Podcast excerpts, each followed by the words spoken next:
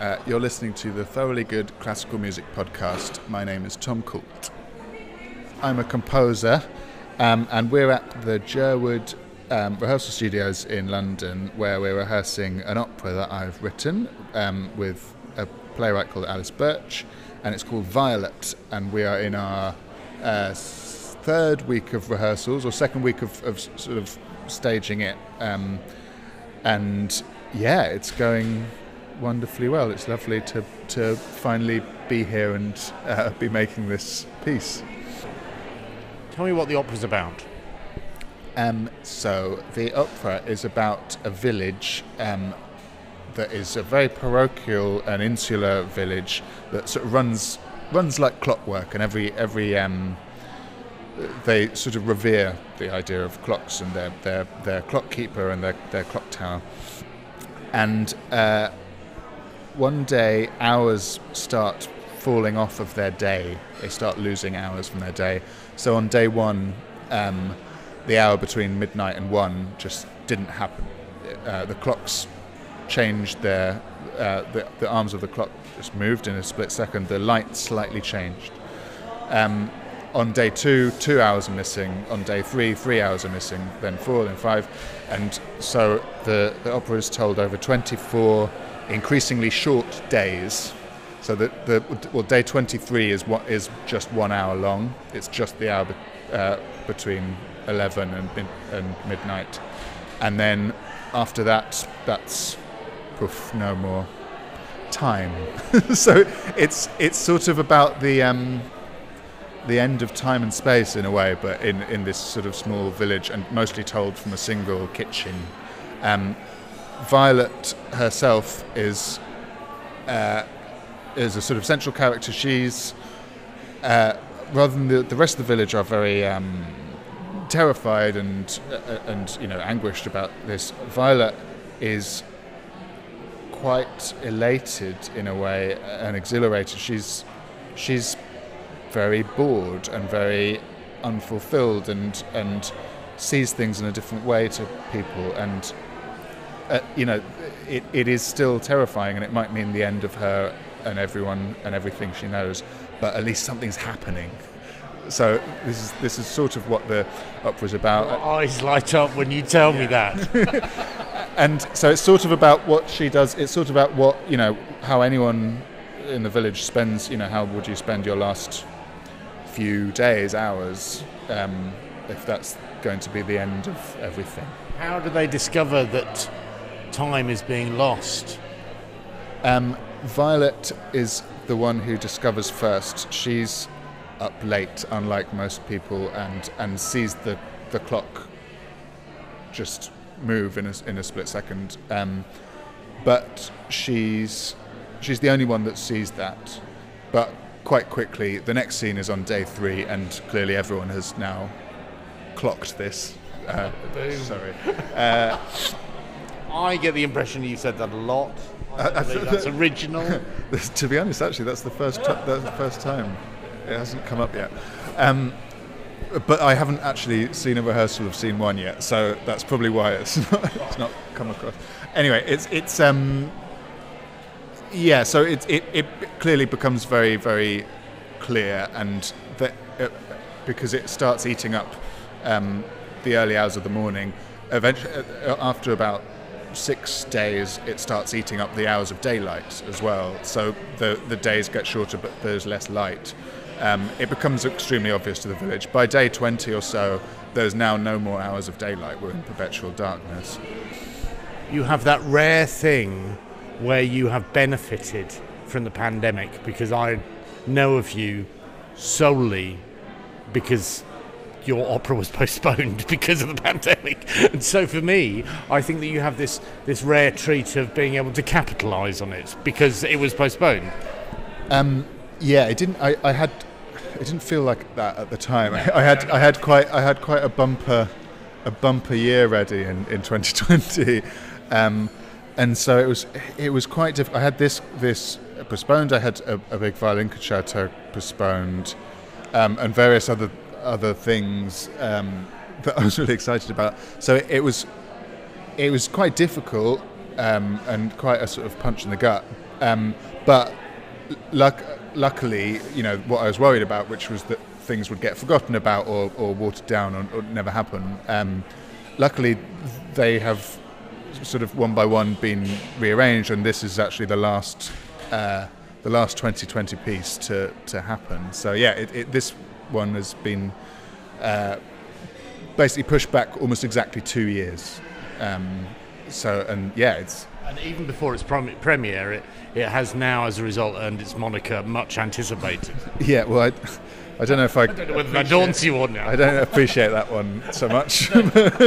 but um, does that scare you when you hear that? Then sort of long awaited this kind of thing. It's not, it's a it's a bit nonsense. It it, it, it has been um, long awaited by me. does that mean that you you approach these rehearsals with less trepidation, more excitement, more anticipation, or is it just the project is finally underway, so we're doing the job? Um, I think the the thing that means I'm quite a lot more relaxed in this than I am in w- with some pieces. I think. Uh, well, one of them is is it, one reason it's because it's an opera. You you sort of spend actually an amount of time on the music that is unheard of in concert music. Normally, you know, if I write an orchestral piece or whatever, then it's it's you turn up. You maybe have two two days where you can turn up and that, that's for the whole program. So you might be slotting into that at various different times, and then it's the gig, and so no one really has enough time to sort of let the, the thing breathe. But this actually is is rather lovely because we um, have some time to spend with it. So I'm, I'm, sort of quite a lot more relaxed. But the other thing is that being I, I was a very good boy, and I finished it well in advance of the 2020. Uh, uh, performances. So my, I, I, actually finished it right just around Christmas uh, 2019. Uh, so it's it's been done a long time, like it's been finished. You really did get your homework in early, didn't you? Because it's meant for premiering at, at, the Opera Festival in 2020. Um, yeah, so I, I, I, finished it about six months in advance, um, which you know was was going to be helpful for singers and, uh, and everyone. See what we've done. Um, Great. We've got beginning of day 13? Sure. Uh, this afternoon they're rehearsing uh, day 13, which is quite a, a long, tense dinner um, where Felix, who's the sort of um, a town official, uh, who's our male lead, um, has invited around the clockkeeper, um, the town's clockkeeper, to sort of demand of him what's going on.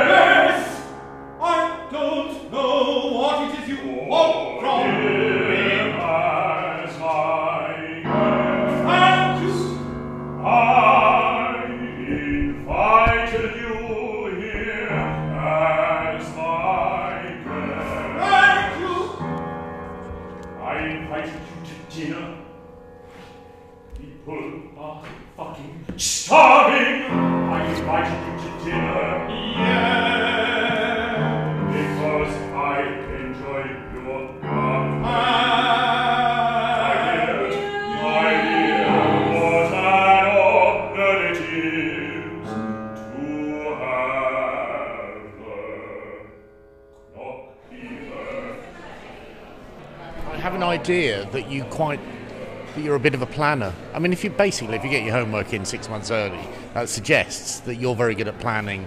You probably like dealing with small chunks of time. There's something about time that I I wonder whether that is what appealed to you about this story.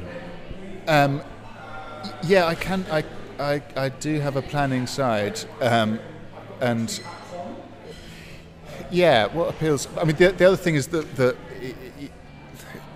the idea of having fewer and fewer hours in your day, um, I think strikes a certain terror into any modern person. you know, if people are, you know, as, as beings of late capitalism, whatever, you know, the idea of, of you know, we struggle with our 24, but if we if we have fewer and fewer, that that has a certain visceral terror, I think. Um, so yeah, it was it was an appealing um, concept for a thing, and but then it, that that kind of the mechanics of it appeal, really appealed to me musically, and, and all the sort of you know things about clocks and, and time is is very rich and fertile musically, but um, the way that Alice kind of imbued it with with all this sort of character and humanity and, and the, way, the way people relate to one another and, and the way that the uh, the sort of systems of the town are upended, I think was just really beautifully done. How did it change you? Um, writing the opera, um, well, it's it was the longest thing. It, it's it's the longest thing I've ever written. Um, so it, I, I, sort of changed over the course of, of, writing it naturally because it took me quite a long time to do. How long did it take? Um, about a year and a half. It wasn't the only the only thing I was working on, but but that was the sort of um, the bulk of the time spent on it. Um, I don't know. I tried. I tried some new things in it, and um, the the as the as the opera goes on, and as the as the composition process went on, I, I think I I was trying more and more new th- things that I sort of hadn't tried before um, in in my music. So that was quite fun. Um, I also I wrote this. This is quite a, a sort of uh, it took a hell of a lot of composing, and there's, there's, a lot of moving parts, and it's quite sort of complex in many ways. And at the same time, I, I was writing this this rather large uh, violin concerto, and it, I guess both of those, writing both of those, changed me in that the um, the next pieces I wrote were very small and simple. uh, I fancied it. Some, well, partly that's that was because the the, the pandemic suddenly hit hit as well. So small was suddenly the helpful. Concision suddenly yeah, became a priority, and and so, solo instruments. But, like but after having spent so long writing something so complex, or that had complex parts.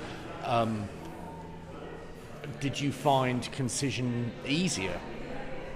Um, it's a bit like flexing muscle, I imagine. That when if you if you pour a lot of energy into something large scale and then you return something small scale, then suddenly the small scale is easier to write.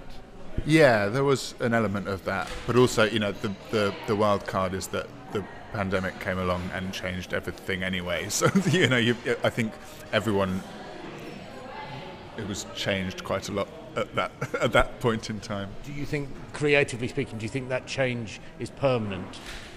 Or are we reverting?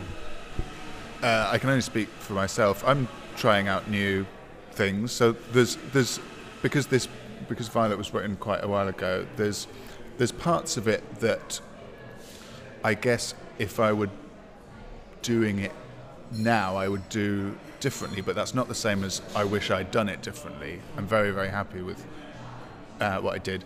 But the next opera, if it comes, I, I'll do something quite different, and that because that'll be more fun. will I hear in rehearsals or indeed in performance? Will I hear visceral terror? Um, uh, I'd imagine there's there's yeah there's a bit of visceral terror. There's um, but but it's not. Um, at the same time as the, the, that that being the sort of subtext or backdrop, that it's it's it's essentially still a, a, domestic scene, and there's a lot of quiet stuff, and or there's a lot of intimate stuff as well. Um, so it's not you know if it, if it was a if it was an enormous um, sort of you know main stage at Covent Garden with an enormous chorus or whatever. That, you know that you could do a version of this story where you have a, an enormous chorus full of villagers looking up at the sky and and you know these these sort of big set pieces. But that's uh, for practical and aesthetic reasons. Um, that's not what we wanted to do at all, and so it's it's actually quite a um, a small maybe. Um, claustrophobic ver- version Um, so it's not sort of scream. uh, There's, there is there is some screaming and shouting, but it's not um, it's not that kind of constant visceral terror. I wasn't. I wasn't necessarily checking to to see whether I would be frightened. I was just interested in the words uh, and how that sort of how those words resonated with you, and whether I would hear that reflected in the music. Was it written for Snape in mind? Um, yes, yeah, it was it. Yeah, it was it was commissioned by um, by Snape and uh, Music Theatre Wales, so it was always going to be um, it was going to open at Aldeburgh Festival and then go around on tour. But in terms of composition, when you're at the compositional stage, are you thinking about the venue? Um, to an extent, yeah. I mean, I think that the, the we knew fairly early on that that's where it would be, but no, we didn't sort of start it like that. Um, and yeah, and and also the, the, the precise venues that it's it's going to are, are, have sort of changed a bit um, in the process. But does that influence compositional choices? Not hugely. I mean, well, okay. The knowing that it's it, at one at, at one point it was going we were potentially going to do it in the smaller space at, at Snape with the Britten studio, and fairly early on it, it um, we decided it would be in the main uh, hall, and that does change things a bit because you you you need to make a big enough sound at least it can't it, you know it can't be a, it can't be a tiny It's a much bigger stage. yeah, yeah, yeah. I mean, it's it's the, we're not using uh, the entire. I think that there's there's sort of um, what's the phrase? Um, it's using it's, the slight, it's slightly boxed in, um, so it's which because it's going on tour. There's the size of stages are, are a bit are different from one another. Um, so it's it's slightly boxed in. So this, the the stage space is not the entirety of the Snape Maltings stage. Uh, what are you most proud of in this? Oh, that's a rotten question to ask. I think. I think uh, I think I'm I'm most proud of some of the stuff towards the end in the last sort of third of the thing. It as the the hours drop off and as things become very much stranger in the in the in the, the opera's world. Um, I've tried to make the, the, the music itself get stranger and the, the and things to slightly drop off the and uh, drop off and curdle and and so the, the, the music starts to uh, you know the, around halfway through there's the first uh, out of tune slightly out of tune notes. And um, things get a bit sparser and um, they're just gradually a bit more desiccated and odd uh, towards the end. And I, I quite enjoy how how that's sort of shaped Visceral, curdled, and desiccated. they're, they're the words that really linger for me. What was the last book you read and enjoyed? Um, what was the last? Oh, the last book I read was a um, book called uh, "He Used Thought as a Wife" by uh, Tim Key, who's a comedian and poet, and those are uh, and it's sort of um, poems and little imagined dialogues of uh, the first lockdown. Um, and I never thought I'd want to to read a, a lockdown uh, book or consume any kind of lockdown uh, pieces of art at all, but I enjoyed it immensely. What, what drew you to Tim Key? What, what appeals to you about Tim Key? oh, he's um,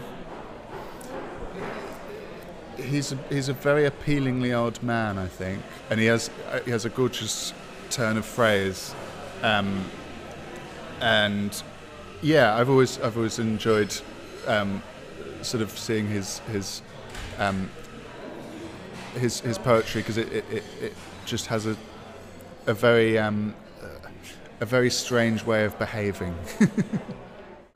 so Violet is opening at the Aldeburgh Festival um, on the and it's it's on the opening night of the festival, the third of June, and then again on the fifth of June. Um, it's then at the Sherman Theatre Cardiff uh, on the eighth of June. Uh, uh, Theatre Clwyd and Mold in 19th of June, Hackney Empire in London, 23rd of June, and Buxton International Festival on the 18th of July. June and July is going to be packed, isn't it? Although I imagine by that stage you're just like sat in the audience, aren't you? Yeah, my I mean, I'll I'll, I'll just sort of turn up. I'm uh, drunk most of the gigs. Yeah, well, that's the advantage of being a, a composer, not a performer, is you can have a, a drink to calm your nerves. Before All that's required is that you can stand up at the end. yeah, yeah, yeah, exactly. You've been listening to the Thoroughly Good Classical Music Podcast presented by Jon Jacob. Follow Thoroughly Good on Twitter at Thoroughly Good, Thoroughly underscore good on Instagram, and Thoroughly Good Me on Facebook.